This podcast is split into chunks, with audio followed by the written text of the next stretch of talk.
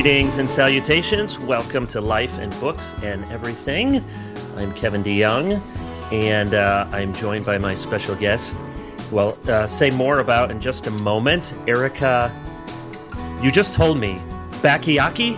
You could say it just like that. That's great. I, I, I could say it like that. Well, you, you could say Bakayaki. it the way it should be. Bakayaki. Bakayaki. Uh, and I'll say more about uh, her and her book in just a moment. But I want to thank Crossway, as always, for sponsoring the program. And today, just to mention the ESV scripture journals. Maybe some of you have used those before, or you're just looking for a real simple way to journal along with the Bible. And so they've made these nice Bibles that have blank pages opposite each page of biblical text. So if you like to journal, or maybe you just want to draw a picture, or you want to copy out the scripture in order to slow down and meditate on it.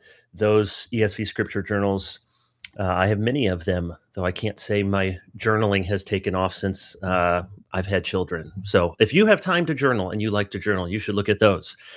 All right. Uh, my guest today is Erica, and she just said her last name, which is a wonderful last name. And Erica, let me see if I get this straight uh, all the things that you do ethics and public policy center you're a fellow there you're a legal scholar uh, you do uh, pro-life work you have degrees from multiple new england institutions so i'm looking forward to hearing your connection there. A senior fellow at the abigail adams institute. You also work and found and direct the Wollstonecraft Project, and we'll say much more about Mary Wollstonecraft in a moment.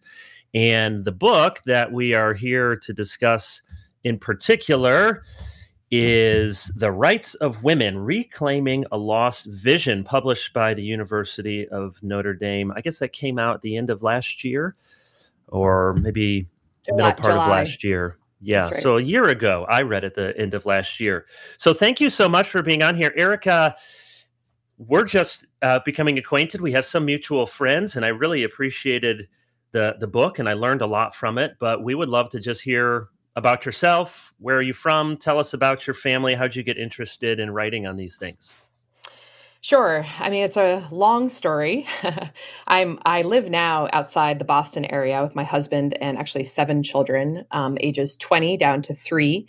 Um, and my journey, though, um, is, you know, as I think many, um, kind of a rocky one and with many twists and turns. So I grew up um, in a, a, family in Maine, outside of um, uh, the Camden Rockport area in Maine. Okay. Um, and my parents divorced when I was four. My mother remarried.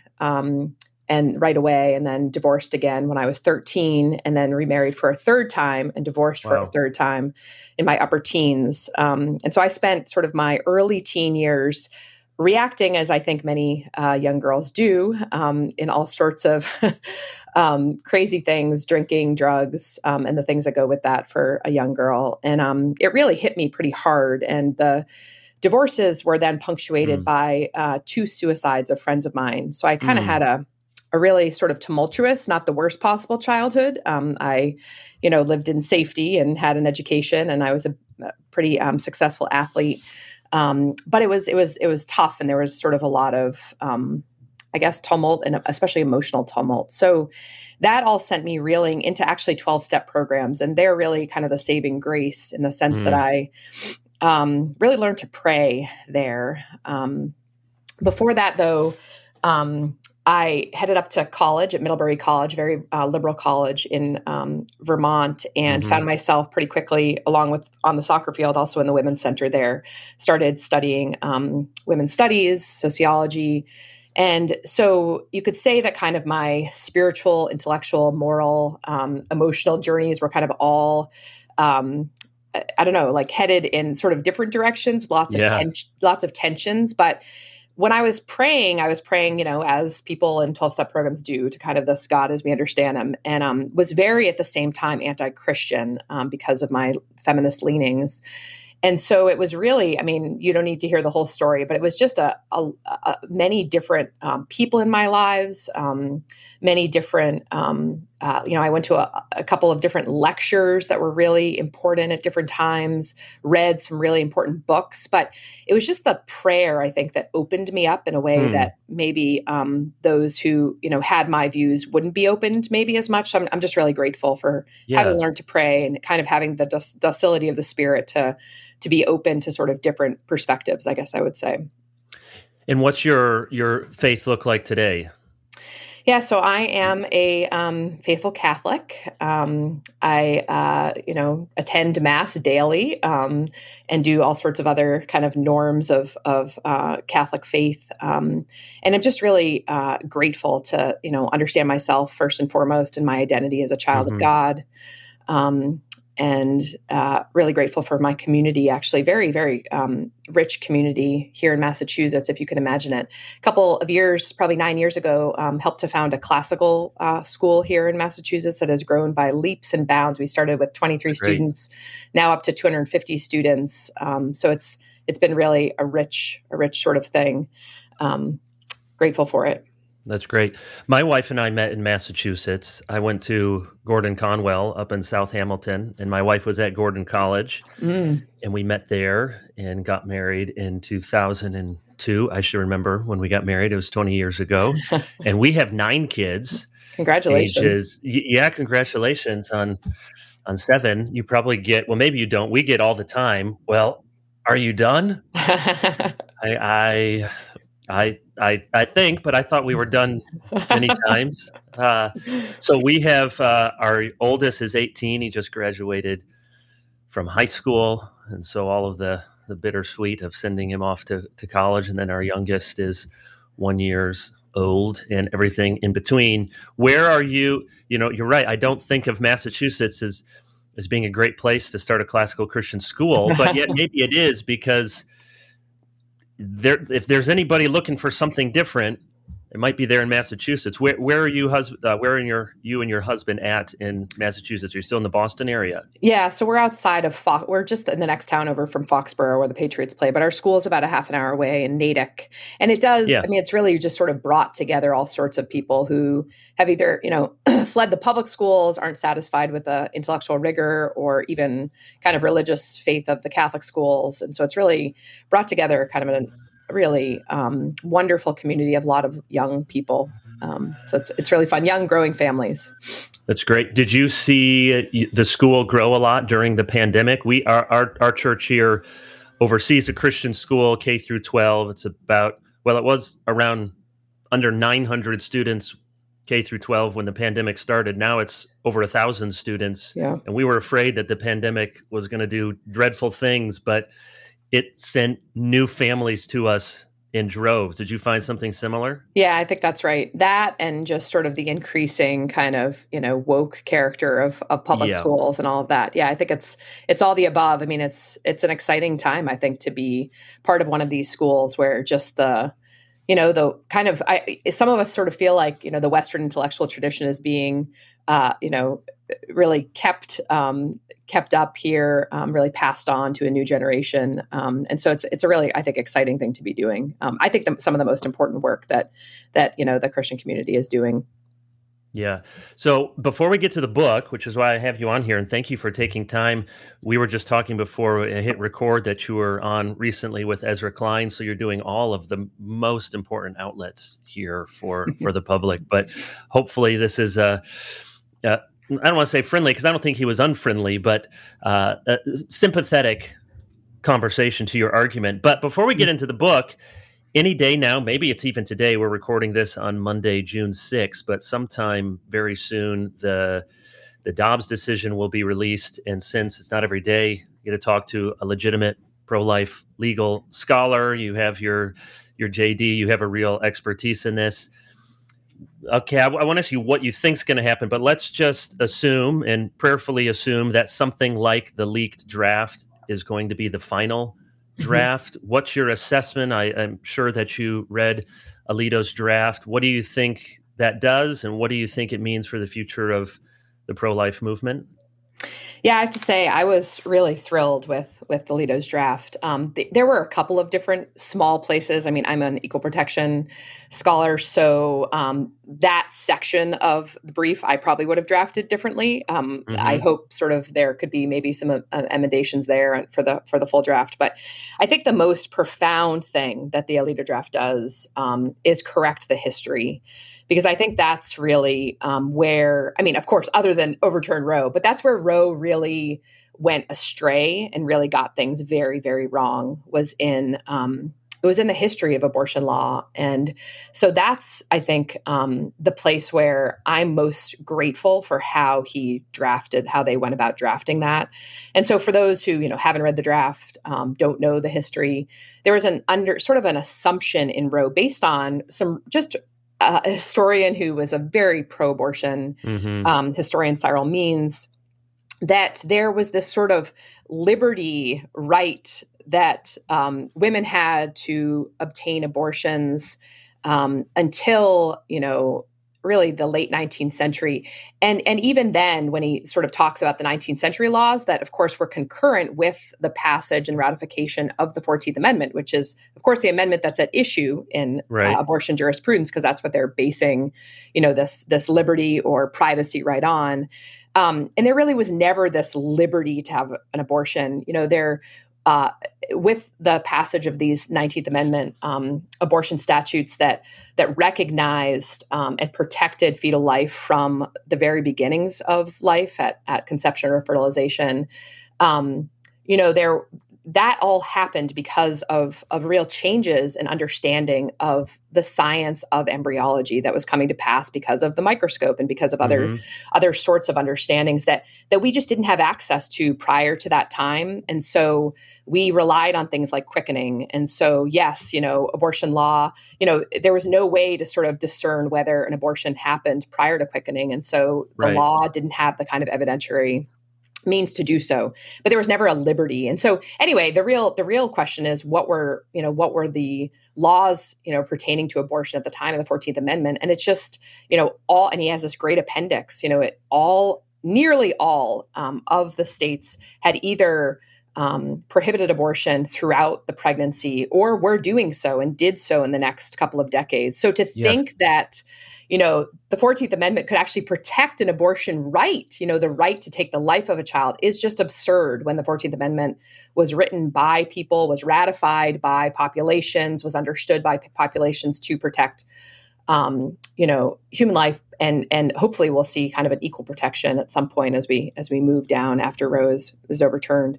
So I think I think that is that's my where I'm most gratified is the is the real um, the real correction of the history there. Yeah, that's good.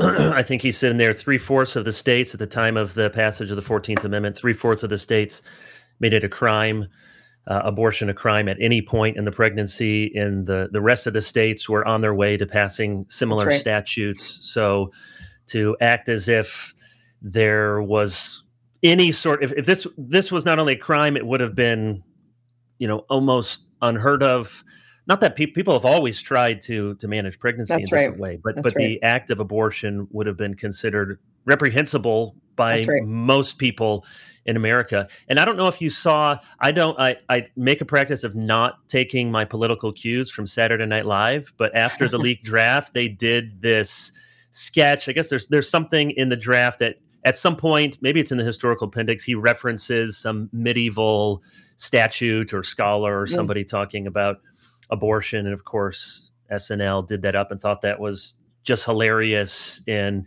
you know, how could we be looking at? Are are, are we going to send women back to the old Handmaid's Tale? Right. Uh, how do you respond to people? Obviously, that's not a very sophisticated critique, but it resonates sometime on a popular level. Looking at w- why would 21st century Americans and women in particular. Of course, if we look to the olden days, we're going to find oppressive regimes. How do you respond to that sort of gut level response that people have? Yeah, you know, so there's sort of this colorable claim that um, women couldn't vote before, you know, during the time when all these statutes were being passed. Uh, and therefore could not vote for the statutes. And so you sort of think, ah, ha, we've got them, you know? Yes. you know, because there were many states that had passed uh, the vote, you know, so that women could vote in state elections, but it wasn't, of course, until the 19th Amendment in 1920 that women were capable of voting, um, were invited into the, you know, voting for in all elections. So, you know, th- there's the, sort of this question about like, well, what about women? What about women? And so, what's fascinating about the history, and again, you know, it would have been nice if some of that history had gotten in there too, and sort of some of the equality claims. And I've written a lot about this, not only in the book, but in a big um, uh, law review article, actually two big law review articles on equality arguments for abortion rights. But what's fascinating about this is if you look back at those, you know, the first wave called the first wave feminists, I I call them 19th century women's rights activists, mm-hmm. um, those who ended up, you know, being the agitators for the vote. And we can talk about why they did that. I hope we do, um, yeah. because a lot of um, a lot of that is, uh, you know, has Frances Willard of the Women's Christian Temperance Unions to thank for that. And hopefully we'll get to that. But what's fascinating is that some of the very, you know, very much non-Christian and in some ways, you know, um, radical women um, uh, and real leaders of the women's movement looking for you know equal property rights um, equal rights to contract equal rights in marriage. We can talk about what they meant by that. Mm-hmm. they were all outspokenly against abortion. So i want to just quote for you one because the most radical among them i mean elizabeth cady stanton was pretty radical. We can talk about yeah. that. But but the most outspoken really um, you know victoria woodhull was the first woman to run for president the first woman to testify before congress outspoken. Um, we could talk about what her radical views were, but on abortion, she was fundamentally opposed. Hmm. And she talks about, she championed the rights of children. Um, and she says those rights begin while yet they remain the fetus. So let me just quote kind of a long quote because I think it's kind of amazing yeah, that we you know we think oh what about these women well all the women were with you know they they had different views to the doctors who were lobbying for these um, these kinds of laws and we can talk about kind of the nuances there with regard to punishment i'd love to do so. But with yeah. regard to the status of the unborn child and that you know abortion was the unwarrantable destruction of human life as the american medical association said at that time the, the women's rights activ- activists were in full agreement. So here's victoria woodhull she says in 1870 now this is two years after the ratification of the 14th amendment she says many women who would be shocked at the very thought of killing their children after birth, deliberately destroy them previously. Mm. If there's any difference in the actual crime, so let me just so if there's any difference in the crime of infanticide or abortion, we should be glad to have those who practice the latter, that is abortion, pointed out. The truth of the matter is that it is just as much a murder to destroy life in its embryonic condition as it is to destroy it after the fully developed form is attained. For it is the self same life that is taken. I mean, there's some really good just pro life logic, right? yeah, look at that militant uh, Catholic or fire breathing evangelical culture warrior. right. I mean, this is a serious radical woman, and so so there were you know women's rights advocates were were very much you know, they had all sorts of different views and opposed each other and all sorts of different things. But on these questions of abortion and what they called voluntary motherhood, which mm-hmm. may sound to us like, you know, when the pro choicers talk about forced motherhood, but it's not at all that. They understood themselves because of the science, they understood themselves to be mothers when the child was growing inside of them. Right. And so they understood themselves to have the responsibilities of motherhood at that time, that they were caring for, that they had duties of care to that child.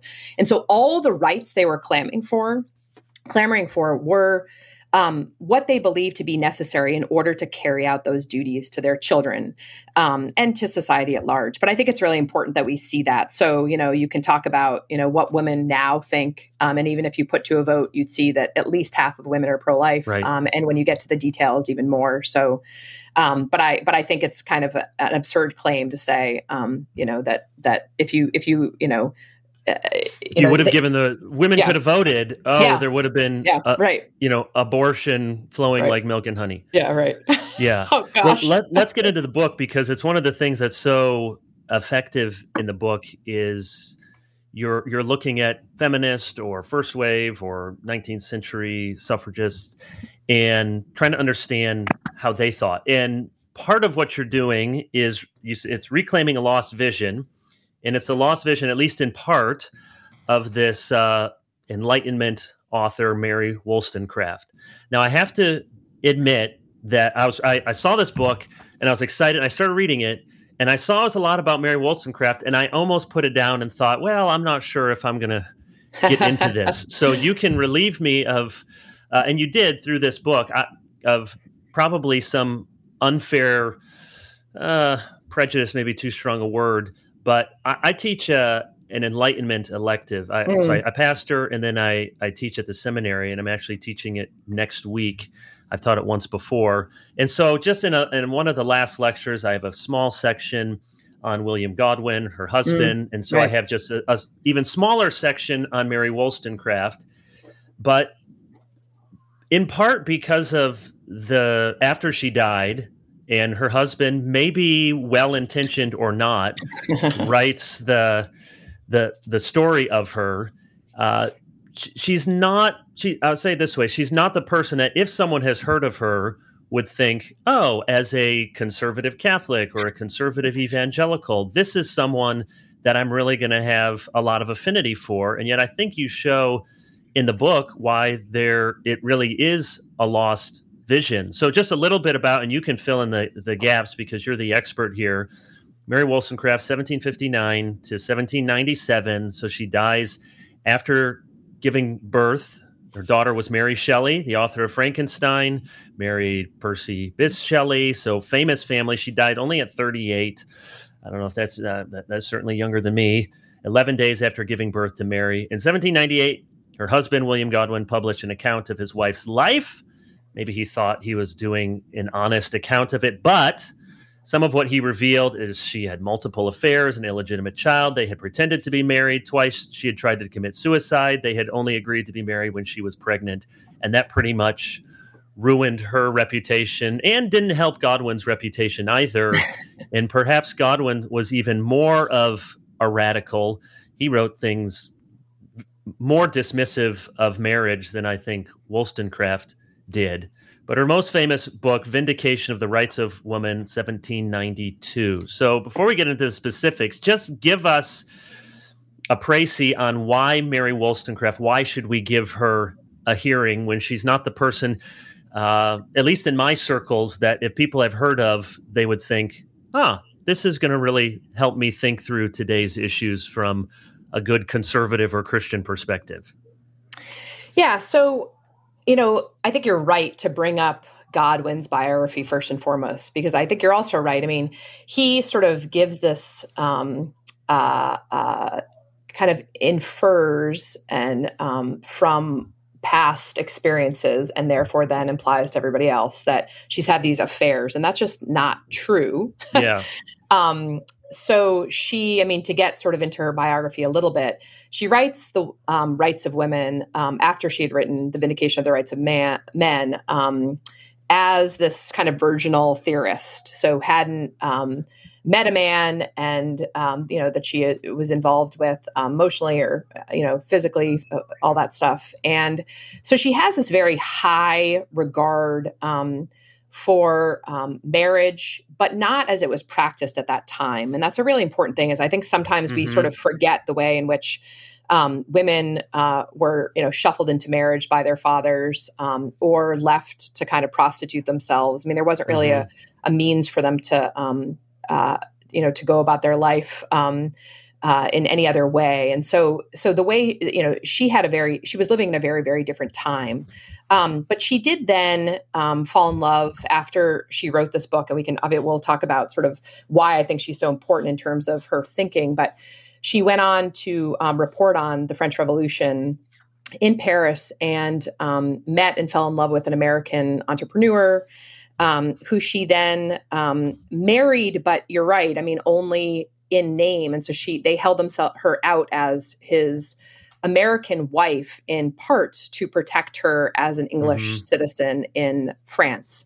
Um, but she also very much lived as his wife. She wanted commitment. She just didn't want to be under the really unjust marital laws at that time. Um, and so she relies on his provision for a year after their first child, who um, uh, you know, she brings into the marriage with Godwin later um, after Imlay leaves her um, in pretty much the same way that she uh, had warned her um, mm. readers in the rights of women. He he left her philandering with other women, and she writes all these really beautiful love letters about um, the beauty of domestic life, of calling him to fatherhood, which is very much thematic with with what she does in the rights of women. So, you know, one of her main themes in the rights of women is that you know women's immiseration is caused by many things, but very much caused by the what he she calls the want of chastity in men, and so she wasn't at all interested in um, in uh, you know pushing aside chastity for women. She believed chastity and modesty and um, as she says, the whole train of virtues was important for both sexes, but that there was a real focus on chastity, that women were sort of responsible for chastity.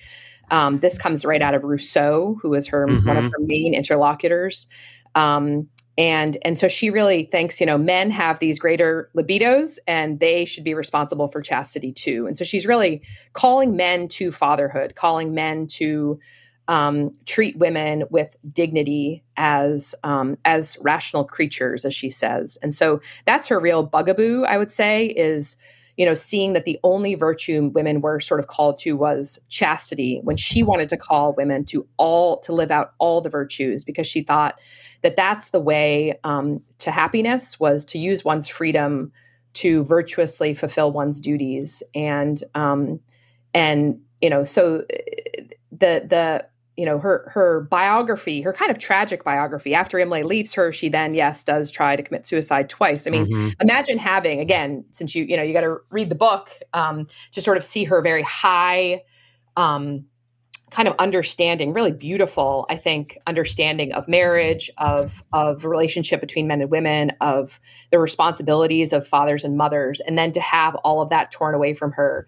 You know, it's sort of but for the grace of God go I. You know, I, I yeah. think without without kind of grace, without um, without you know being um, you know she she was raised as an anglican but had a really difficult childhood with an alcoholic father. So sort of strayed from that though i think that that really remains the undercurrent of a lot of her natural theology. Becomes a unitarian but again unitarians at that time actually believed something unlike unitarians today. Right. But they didn't believe in um, kind of the the real sanctifying grace that i think she would have really needed to to to I don't know, be saved from that kind of sorrow right. that she experienced. So again, but for the grace of God to go, I, I don't think it takes away. I think a lot of people, both left and right, throughout history, throughout time, since her since her time, have really seen her as kind of one and the same as William Godwin, and that's very much not true. The last thing I'll say, so we can get to her natural theology, is that when he first read The Rights of Woman, when he first met her, which was written in 1792, he really didn't like that book. And yeah. so she really and you can see it and i kind of trace it a bit but she changes her views on some things and become and is closer to godwin at the end of her life as more of a romantic but at the time of the rights of women he is an ardent atheist and so he does not understand the natural theology that undergirds her hmm. views about virtue and about reason and about what it is to be a rational creature and what we're called to as rational creatures uh, to you know to conform our lives to kind of the un she says the unerring reason of god so it does it makes perfect sense that she's he's going to write a biography of hers that is very much um, you know dismissive of that natural theology um, and it, just her faith at all. She very much had a very very strong faith in god. Um, so it's uh, I, I, think that to understand her through the lens of william godwin is very much unfair unfair to her. Yeah that's really helpful. You you helped me reading through the book. Uh, see just that that there's there's lots to glean from what she's written. And uh, I have a hard time being sympathetic to to much of or anything that William Godwin right. has to say. Yeah. But there's a lot that you draw out that, it, like you said there, but by the grace of God go I. Uh, a tragic life in many ways, tragic upbringing, tragic ending, and yet in the midst of it, uh, whatever you, you call it, natural law, natural theology, God's common grace, right. a lot of important insights. Whereas Godwin goes on as you know, too, I'm just, you know, find this quote here. Uh, certainly, no ties ought to be imposed upon either party, preventing them from quitting the attachment of marriage whenever their judgment directs them to quit. Right. The abolition of the present system of marriage involves no evils. Yeah, yeah, uh, and yeah. I mean, and that that's the thing. That's not going to. Right, right. But then you read her on marriage. So, so this is what's fascinating. She says that um, uh, the corrupt, so she says, for his marriage has been termed the parent of those endearing charities which draw men from the brutal herd, the corrupting intercourse that wealth, idleness, and folly produce between the sexes. And so that's what she is trying to get at the corruption. She says, this corruption is of marriage is more universally injurious to morality than all the other vices of mankind collectively considered. She talks about, you know, the the kind of the the real benefits of a rich domestic life. And here's something on fatherhood, which I just think so many of your listeners, I mean, I reading yeah. it was just so compelled by. She says, from the lax morals and depraved affections of the libertine, what results? A finical man of taste who is only anxious to secure his own private gratifications and to maintain his rank in society. But she says the character of a husband and a father forms the citizen imperceptibly producing a sober manliness of thought and orderly behavior. And what's fascinating is that when you go back, I actually re- uh, taught a class um, at LSU recently, and so I was using their text of a Vindication of the Rights of Women, uh-huh. and so so many kind of modern feminists, just like following Godwin, literally. Um, excerpt from the text all of the theology all of the you know sort of underpinnings um, theological underpinnings that she lays her rights claims on they're all gone from the text and so all you ha- have is this kind of Godwin like reading yeah, of Wollstonecraft, yeah. which is just totally unfair to her. And so it's gone on for, you know, centuries here. so for me, it's like, yeah, it's kind of bringing back. And why do I do it? Like, why do I bother with Wollstonecraft? Is that because I think it's important to understand. I mean, I was fascinated by these early women's rights advocates in our country, both their understand. First of all, their you know, as I mentioned, because I'm a pro life scholar, their views about abortion, but I kind of wanted to get it like, what was their view of rights? Because rights theory has yeah. always been a really um, interesting thing for me. And and you know, Ruth Bader Ginsburg is kind of the leading, you know, sort of even though she's not a theorist herself, she's the one who kind of helped us all understand rights. I think very much wrongly in in you know um, the way of sort of rights is kind of for self definition, for mm-hmm. kind of self. And so I wanted to get back like, who are these people relying on that understood rights as grounded in responsibilities? That's what you see in Seneca Falls. Not all of Seneca Falls is something I would want to applaud, but a lot of it is relying on this kind of natural law understanding of, of rights. And so you go back, you see that they really rely a lot for Wollstonecraft. So I wanted to go back to her and understand that's what she's relying on this understanding of that we have this common nature as rational creatures, as created by God, and that we are responsible to God for living well, for our moral life, for growing in intellectual and moral excellence. Like that's the purpose of life. And she sees the end of life, the highest thing is benevolence, is kind of a moral maturity that helps one to um, to seek the good of the other um, in all they do, and not to be sort of narrowly um, focused on self. And that is a radically different view and so the whole point of the book really is to show like we could have gone another way with women's right. rights that would be much more in keeping with um, I think a much more coherent view of what it is to be human, um, and and we didn't go that way, and so that's why I'm trying to reclaim it because the 1970s really really took us very much astray.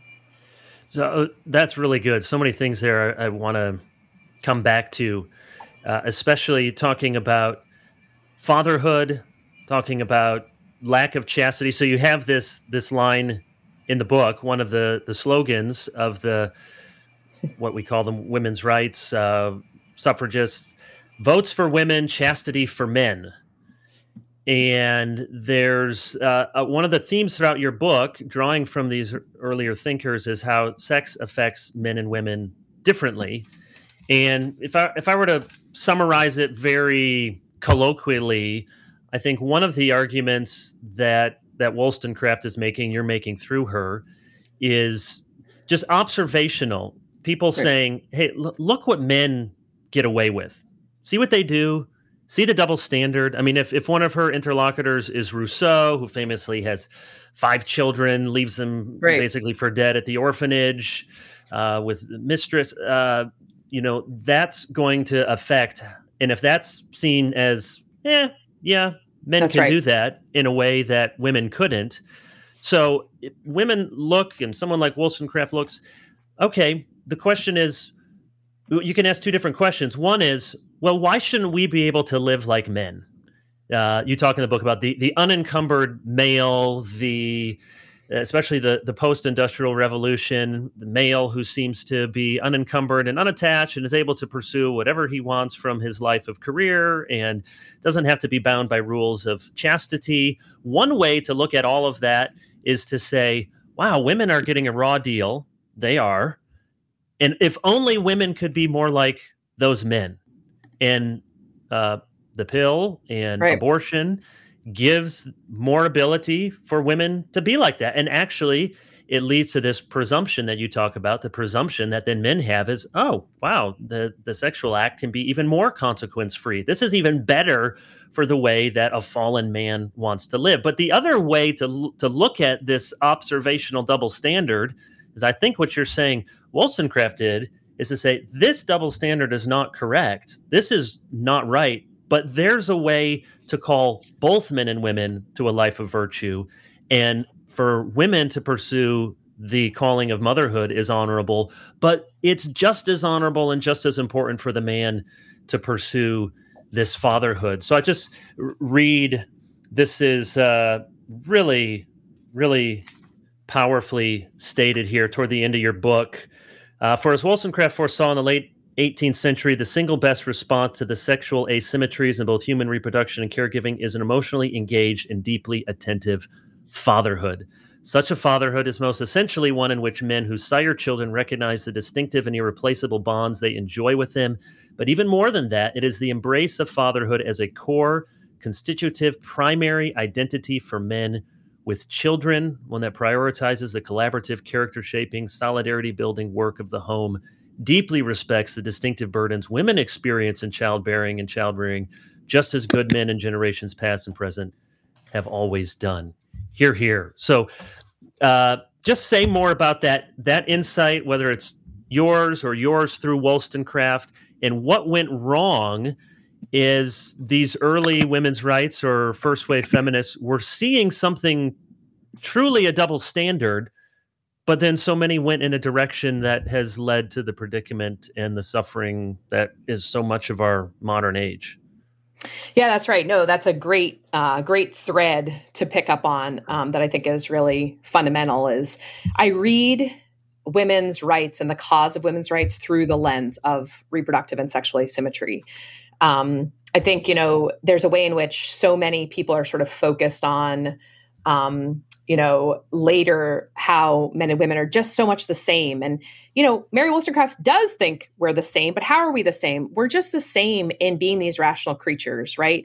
In being responsible to um, God, as I said, for lives, living, trying to live lives of moral and intellectual excellence. That's the way we're the same.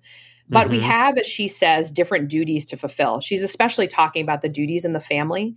Um, obviously, mothers and fathers have different duties to fulfill.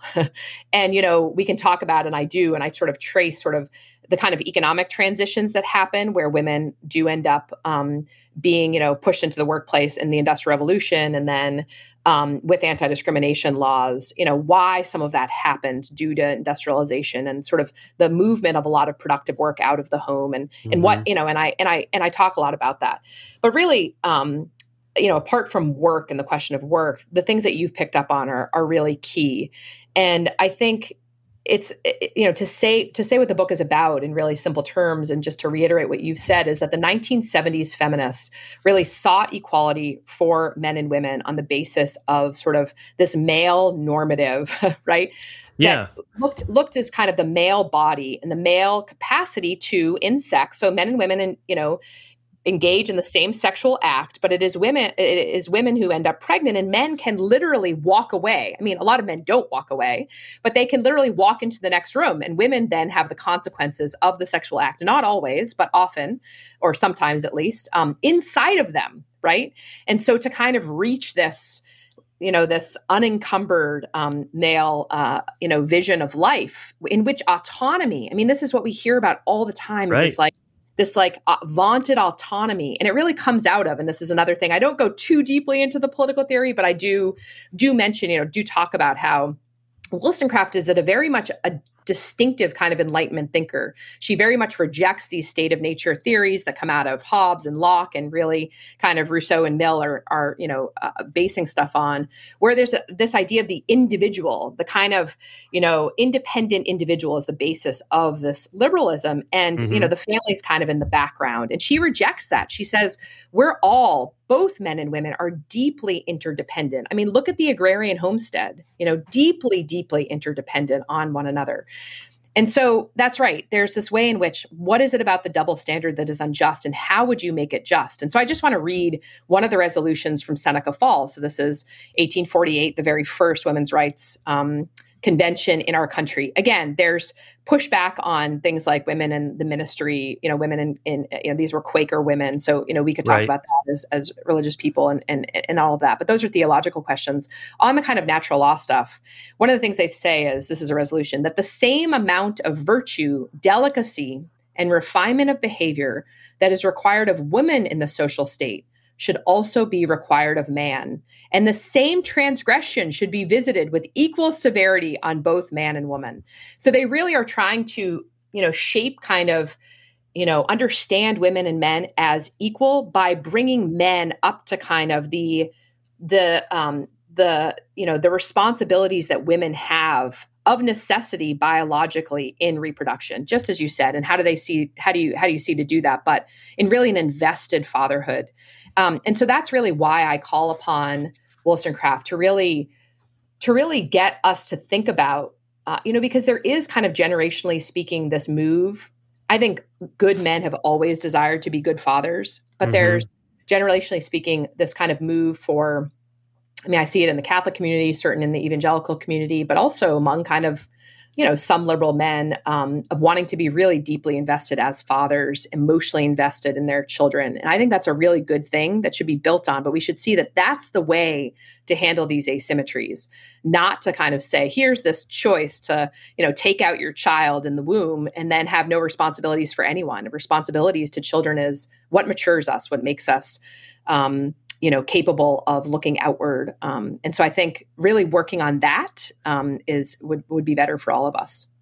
Yeah that's so good. And one of the things i know you bring out in the book is and, and you've already talked about it how these early women's rights advocates were usually maybe always staunchly against abortion. They called it child murder. And one of the things not only because it was murder of the child but they saw it as deeply anti women they saw mm-hmm pregnancy as one of the things that was most I- enabled and emboldened and allowed women to pursue excellence and virtue. And one of the things you, you hit on when you come to the 60s and 70s, and even earlier than that with Margaret Sanger, is just how you view, not you, but how one views pregnancy. Is it a is it a gift? Of course, it's a it's a burden, and because of the fall, Genesis three, it's it comes with attendant pain and suffering.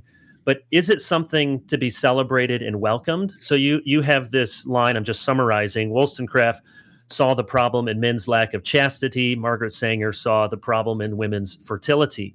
Well, that's going to send you down two very different roads depending on how you view the problem. And oftentimes, I think when we talk about the differences of men and women, it's sort of as if men get all the get all the good things and they get all the well and of course there's all sorts of ways in which being a man throughout history has been easier and better and, and more rights than than women. And we can be thankful for the ways in which much of that has been ameliorated. And yet we often overlook this incredible gift. Now now my wife isn't convinced yet that my you know sympathetic pains for her labor are as much as her real labor pains. I will sometimes jokingly say you don't know the pain i have that i will never know a child growing in me. Uh, so it, it's it's right. It's easy for me to say as a husband. And yet there's something very i mean deeply profound. And my wife would totally agree and you probably would as well. A, a, a human being nurtured developing in you i mean that is something it's it's just absolutely shocking we've come to the point where the question what is a woman is now a gotcha question. what is a woman? Yeah. People don't know how to answer. I don't know if you saw this uh, over the weekend, but there was some bicycle race and they had the three people on the podium, mm. and the first two were were men racing as women. And these two transgender what they're men racing as women were were there. They had got first and second. They they clearly have male physiques. They won this cycling race, and they're kissing two men who are you know presenting themselves as two oh, women. Wow. And then the scene that was just like the apotheosis of everything that's going on in our culture. The third place was a woman standing there, slightly forlorn, holding her newborn baby. Oh my gosh. Wow. I mean, you, you can go see this picture yeah. that was kind of going around yeah, in the last wow. day or two. And it wow. just pictured right there. She was the first place yeah. woman wow. in this race. Yeah. These two men and, and they're embraced. And here's she an action a woman yeah. holding a baby. Mm. Because although we know for all sorts of reasons women often aren't able to have babies or the Lord doesn't give them marriage or they choose not to be married but yet a, a woman is fundamentally that person yeah. for whom, if all of the plumbing works and all of the opportunities are there, gives birth to human life and the mm. degree to which that's honored and celebrated. And so it's one of the, the really powerful themes in your book is whether or not the life of the family as Wollstonecraft saw it, with all of the asymmetries and many of the duplicities, is that life of the family to be embraced, or later, Betty Friedan, etc., is it to be escaped? And yeah. that really is, in a very simple terms, where the feminist movement went off in such a powerful way. Do you have any hope that that's correctable? Yeah, I mean, so I guess the way that I would think about in terms of this kind of framework of asymmetry is that these, you know, Wollstonecraft and these early women's rights advocates, they saw asymmetry, and as you say, they celebrated it. They saw, you know, the way in which um, it caused, you know, as you say, you know, women to be more burdened, but they also see women as more privileged. And that was kind of what nature had dealt women. And they were mm-hmm. they were good with that. They just wanted to under wanted to see that, you know, as I kind of put it, that culture and law ought to both burden and privilege men with those with um, those that responsibility as well. And so what they try to do is they they they have their their move is both social and moral, right? So they're trying to make sure that culture is hospitable to women who bear children. Um, and so they want to change laws to ensure that women are uh, protected in that way, especially from, frankly, you know, desolate men. I mean, that's a lot of mm-hmm. what their mm-hmm. work is. I mean, that's why you know the temperance movement was very much part of the first early women's rights movement um, you know as i mentioned frances willard earlier but she's you know the longstanding president of the christian temperance, temperance movement and she's actually the one we always think of susan b anthony and elizabeth cady stanton as the ones that pushed through you know suffrage for women but it's actually frances willard who has far more people following her you know all oh, state after state hundreds of thousands of women who are following her and she calls the ballot the home protection ballot you know, that we need to protect the home. She says the commandments are voted up or down in every election, and we need more women to be out there voting the commandments up um, yeah. in order to protect women, in order to get men to, to carry out their responsibilities and get them out of bars and brothels. You know, that's her effort. So it's a real social and moral cause in that early stage. And what Sanger does, Margaret Sanger does in the early 20th century, is she instead of offering a social and moral response to these asymmetries she wants to offer a technological response. And it's very yeah, much in well keeping said. it's in keeping with kind of the modern project writ large right? That technology can solve all of our problems. We no longer need we only need science and technology and stem. We don't need philosophy. We don't need theology right. anymore right? So what she does is basically says like technology can solve the problem. What's the problem? She actually says all of these social and moral you know, kind of agitating that her contemporaries were going after. They're just mere palliatives, she says. They're like band aids. We have to get to the real problem, which is female fertility. It's the female body. And so, of course, you know, when a whole movement is built upon, you know, basically understanding women as well, you know, the way, I mean, some, you know, degenerate, you know, misformed, misbegotten men, that they really which, should just be like men if they could just be able to not, you know, bear which children. is, uh, you know, where Aristotle yeah, went yeah, wrong exactly. all those That's years right. ago. Yes. That's right. That's exactly right. So it's, it's very much in keeping. Um, and I've written something sort of about this, hoping it'll be published soon about sort of, you know, Plato and Aristotle, who I love in so many ways, but on this right. question of asymmetry, if you put them together, they kind of come up with like the Sangerian um, approach, which is, you know, to get rid of this, um, this the female, you know, the the the misbegotten male, the female, yeah, a man who gotta, didn't quite come out right. Yeah, that's yeah. right. You've got to cure it with technology, and so that's what we're trying to do, you know. And so no wonder we don't have, no wonder we've become you know, a country that was so pro-natalist, that had children aplenty, you know, I mean, this was a, you know, with a religious founding and all that, has become this incredibly anti-natalist place. And, you know, you know, we want to solve it all with policy and i think that's great. Let's solve it with some policy. Let's make family much more um, you know let's make it easier to raise families in our country. We absolutely need to because we're up and against this massive anti-natalism in this country. These women and men i think but mainly women who are deciding you know when they're like 19 to you know yeah. sterilize themselves because they can't imagine. It's like this fear of this fear of welcoming another person caring for another person. It shatters this understanding of ourselves as these autonomous individuals to the core. And um and we all want to be like these you know these very lonely you know um uh people who are all by themselves. And it's just yeah. astonishing. It's astonishing yeah and and was it Paul Vitz and others have pointed out that so many of our most influential Enlightenment thinkers, you have Rousseau who right. abandons children, uh, Locke was single, didn't have any children. Kant didn't have any children. There's somebody else, and you know, lots of other people on the list. Right. And it's not that you can't have good insights, and and I'm uh, appreciate many Lockean things, mm-hmm. but it just is a fact that your way of seeing the world and how the world exists is going to be very different if that's been your experience. And you, you, talk about the end of the book. We tend to see the world, and maybe this is some of the classic liberalism, which has strengths and weaknesses to it. Right. But you see, we inhabit a world as individuals, and then there's a state, and maybe there's a market.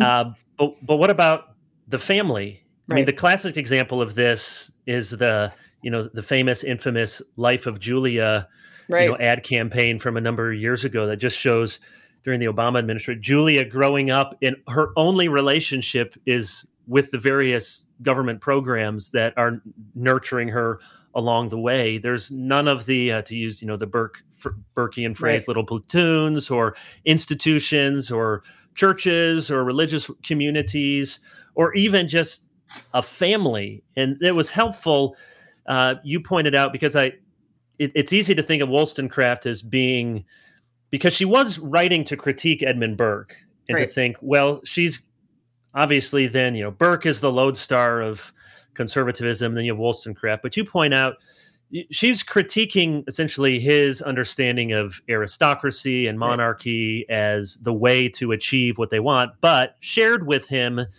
this fundamental you could say conservative instinct that we come into the world inhabiting tradition, inhabiting a culture, and inhabiting a family. And we can't jettison that even if we wanted to. And why would we want to? The real, one of the most essential ways that we live out who God wants us to be. And you say pursue excellence. You know, you could I could say as a preacher, pursue Christ likeness, pursue right. holiness is to embrace this life of the family that God has given us. Do you find, you know, the book is subtitle is Reclaiming a Lost Vision. Do you find in talking to college students or younger people, is there a resonance for this lost vision? Are people sensing in the world around them the vision that we have here? It, I, I, I may tell a pollster one thing because I know I have to pretend like I don't know what a woman is, but deep down, that's ridiculous. Are you finding resonance with this vision as you try to explain it to people? Yeah, you know, I think our country is just really divided right now. Um, but I think, you know, one of the reasons for writing the book is really to speak to the left on this stuff, where, you know, as I did with Ezra Klein, you know, there's sort of this understanding of, you know, that they want to speak out for the disenfranchised, they want to, you know, talk about the poor and all that. And I just think, the vision that um, that I think, you know, as you said, as you mentioned, Burke, but that Wollstonecraft has of real, really the givenness that we're born into yeah, families that word. we did not that we did not choose. You know, um, just want to note too that that John Adams reads Wollstonecraft, um, and yeah. Abigail Adams calls herself Wollstonecraft's pupil. They really see yeah. her as an American thinker. Um, and I think that's right. I think that she does critique aristocracy and monarchy um, from the basis of enduring principles. You know that she says traditions are important, but we need to make sure that we're you know reasoning through things on the basis of these enduring principles of who we are as as these rational creatures. Um, but I think there is a way in which people, as you you know, you point out to the Jul- the Julia that um, that we can't help but if we really are pushed to see it we can't help but see that we're human beings who are who are raised in families for good or ill you know but that um, that really um, that that nurturance that hap- happens in a family or should happen a fa- happen in a family is really the most important thing. I mean i think a lot of whether it's progressives or you know non-christians and whatever they when they have children and again a lot of people aren't having children so they aren't getting to experience this but they begin to see that the work they do as ch- as parents as mothers and fathers is really their most important work they don't mm-hmm. see that as someone they when they look at other children and they find them annoying or whatever um, but when they actually have their own children they see that and so they don't want to be um, you know, beholden to their job as though it's the most important thing, or they don't want to, you know, have, um, you know, but it's like an understanding i think this is another theme that really is important is the in the book is that that the market and the state exist fundamentally for the family and for the flourishing of human beings and that and that nurture takes place in the family.